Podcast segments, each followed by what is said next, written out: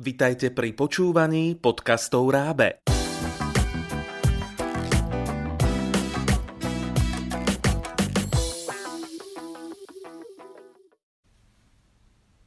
Dobrý deň, vitajte pri počúvaní podcastu o vysokom cholesterole.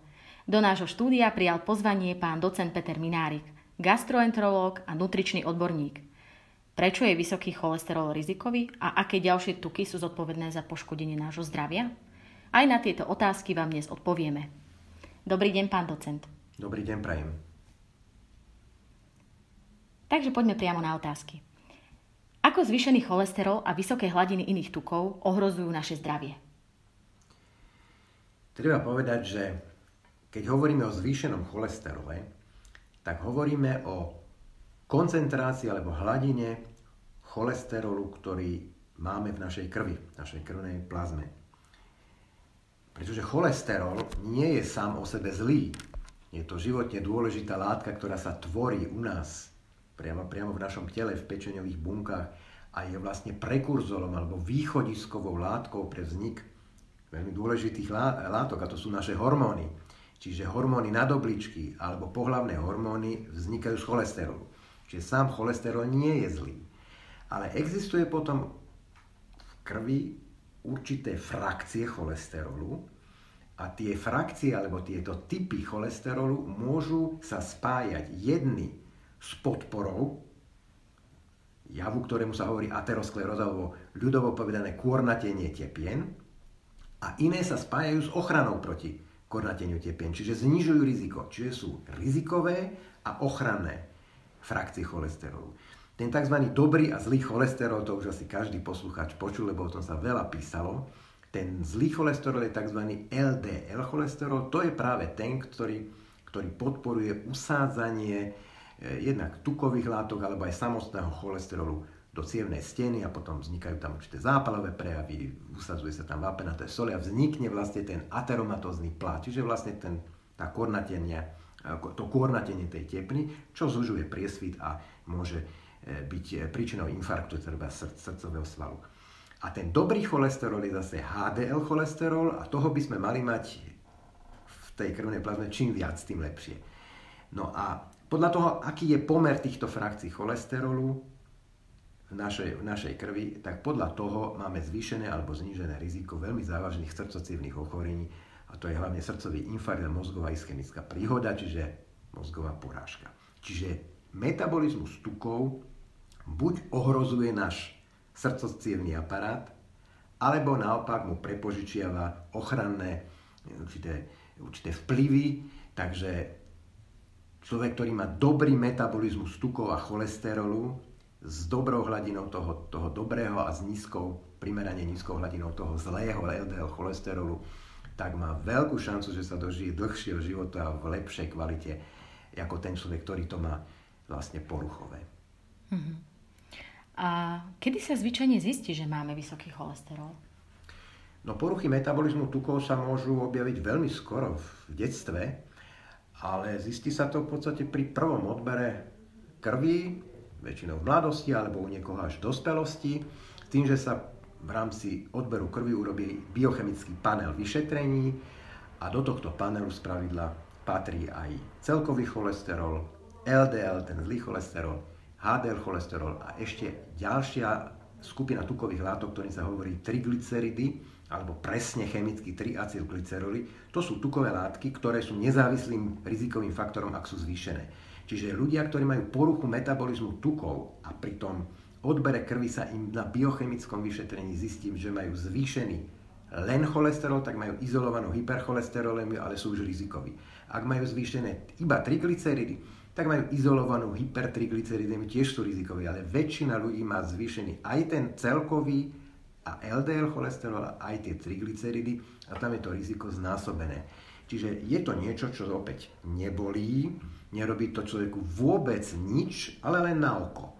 Pekne pomaly to pracuje v neprospech toho, kto na to trpí a ak sa to ignoruje, ak sa nič proti tomu neurobi ani v manažmente životného štýlu, ani prípadne v tej farmakologickej podpornej liečbe, tak opäť je vysoká šanca, že ten človek predčasne závažne ochorie, ale naozaj závažne, lebo ischemická choroba srdca má veľmi závažné prejavy a môže aj človek predčasne umrieť, čo nikto nechceme, ale treba sa o to starať, keď sa už príde na tú poruchu metabolizmu tukov a treba sa tým zaoberať.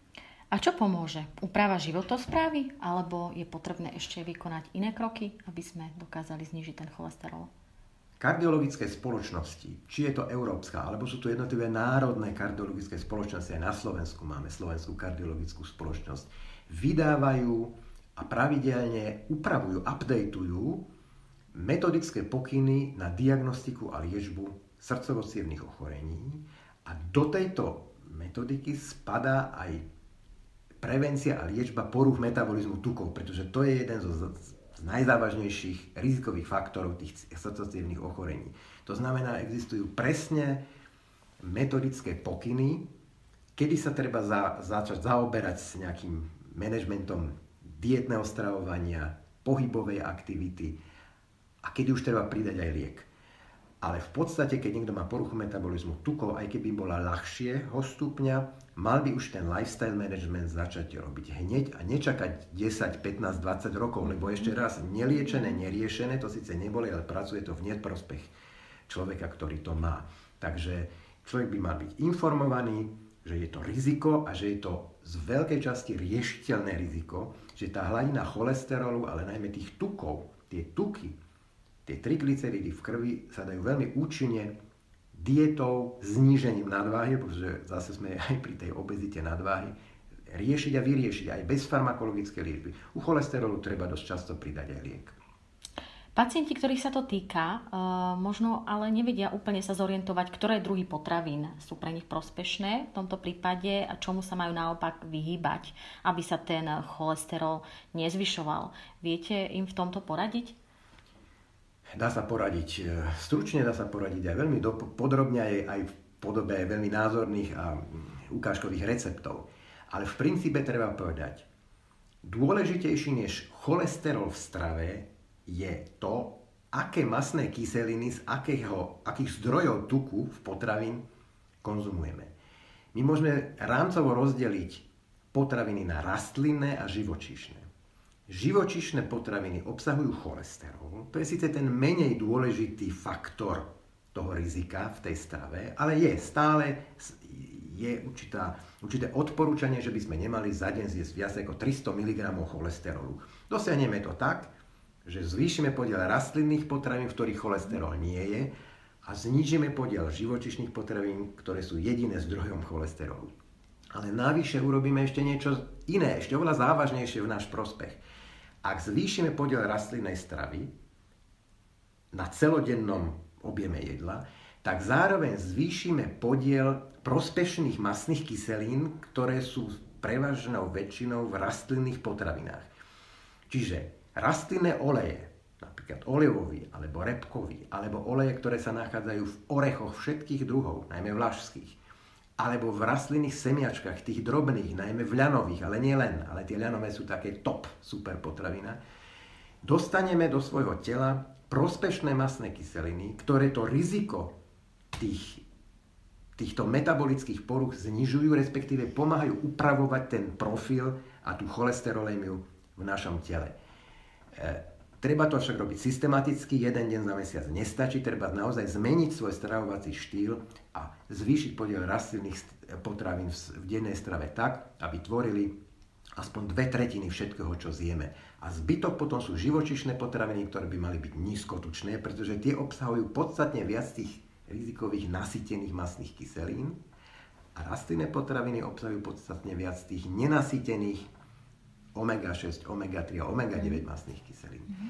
Takže toto je určitá, určité, určité opatrenie, ktoré väčšina ľudí by mala robiť a ich nerobia. My keď sa pozrieme, čo majú ľudia na tanieri, hneď vieme odhadnúť, koľko akých masných kyselín na tom tanieri majú a či je to v ich prospech alebo neprospech. Má konzumácia rastlinnej potravy ešte aj iné benefity?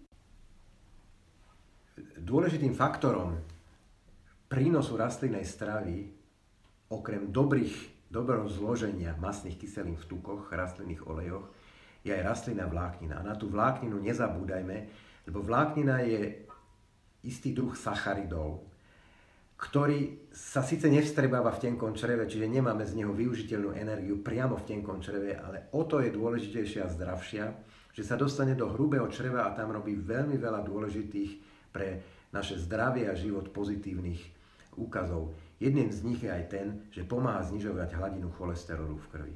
Takže toto je veľmi dôležitý, dôležitý faktor. A ešte ďalší faktor pozitívny pri rastlinnej strave, že obsahujú aj tzv. rastlinné steroly, ktoré si v tenkom čreve konkurujú s tým živočišným cholesterolom pri vstrebávaní. Čiže čím viacej máme rastlinnej strave a rastlinných sterolov v našej strave, tak tým sa nám menej vstrebe živočišného cholesterolu z tej živočišnej zložky. Takže rastlinná strava má skutočne mnoho výhod. Jednou z nich je vláknina, druhou sú rastlinné steroly treťou sú tie masné kyseliny v tukoch. Ako je to napríklad s margarínmi, rastlinnými maslami? Dlho sa hovorilo o škodlivom plive týchto potravín. Ako je to v súčasnosti? Tak tu koluje dosť veľa mýtov a nepresností, hmm. pretože nie je margarín ako margarín. My sa musíme odpichnúť od masla. Kravské maslo je stále ako keby zlatý štandard, čo sa týka tej chuťovosti a tej, tej obľúbenosti a tie rastlinné maslá alebo rastlinné natierky, ktoré chcú byť ako maslo, e, tak sa snažia tomu nejak chuťovo približovať. Maslo obsahuje 70% nasýtených masných kyselín a iba 30% nenasýtených.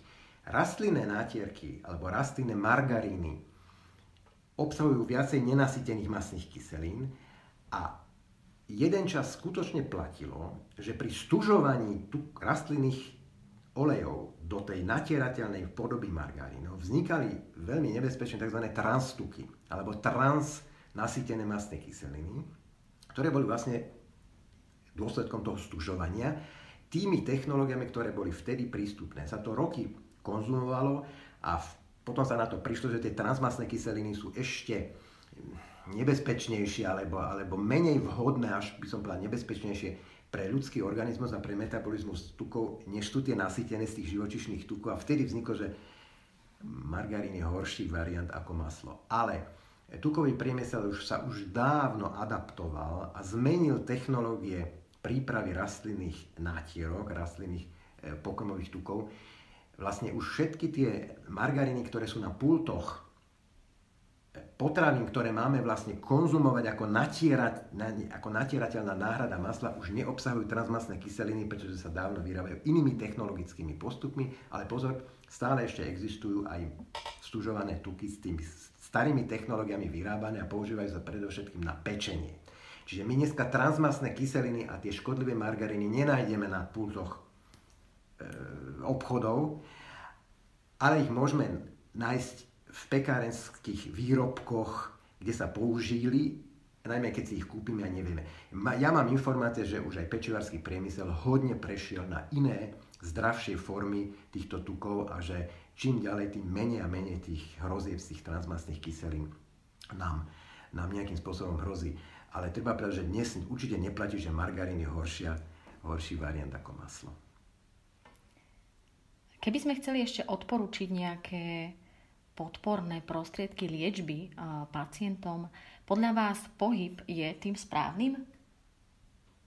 Pohyb je jednoznačne e, správny a pohyb je nezávislý ochranných faktor, čo sa týka aj onkologických, aj kardiovaskulárnych ochorení. Vplýva veľmi prospešne aj na hladinu e, krvných tukov a hladinu cholesterolu. Čiže ten pohyb je veľmi dôležitý. Nezávislý e, ochranný faktor od stravy.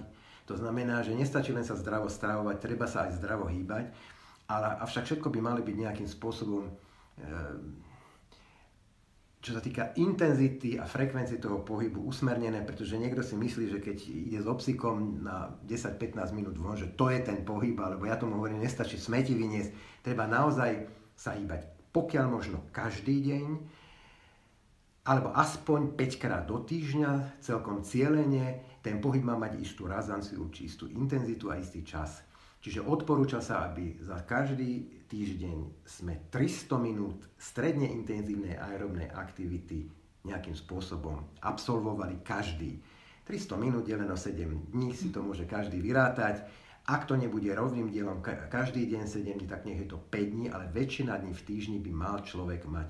Dneska sú rôzne dispozícii krokomery, inteligentné hodinky, e, mobilných telefónoch, smartfónoch sú rôzne aplikácie, ktoré uľahčujú e, sledovanie e, prejdenej vzdialenosti, ale aj tepovej frekvencie, pretože tepová frekvencia má byť zrychlená pri tom pohybe. To je v podstate tep a potenie sú určitým indikátorom tej účinnosti. Hej. Človek sa má aj mierne spotiť pri tej pohybovej aktivity, čo je to je rýchla chôdza, ktorá je treba z objeme 6, 6,5 km za hodinu a nie 3, 3,5 km za hodinu.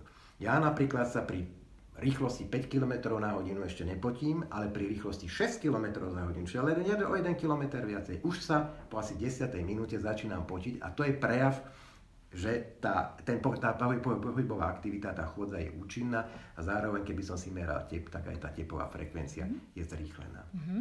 Nadviažem na to, čo ste povedali, keď ste použili svoj vlastný príklad. E, môžete prezradiť aj bližšie, aké pohybové aktivite sa venujete?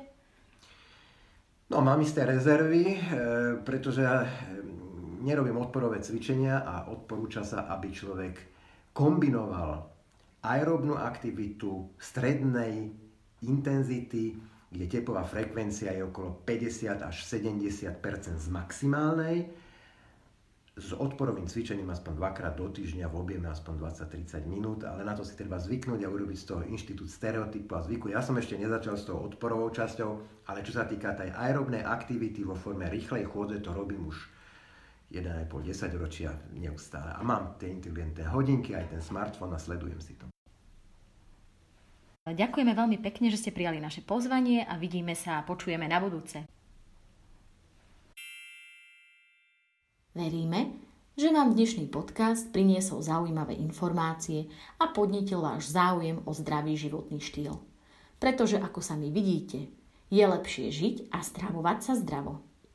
Predchádzame tým vzniku rôznych civilizačných ochorení ako na dietu pri zvýšenom cholesterole a iných porukách metabolizmu tukov sa dozviete v rovnomennej knihe, ktorej autorom bol náš dnešný host, docent Peter Minárik, ďalej pani doktorka dietologička Lubomíra Fábriová a výživová poradkyňa Eva Blaho, ktorá do knihy zostavila 100 zdravých a chutných receptov.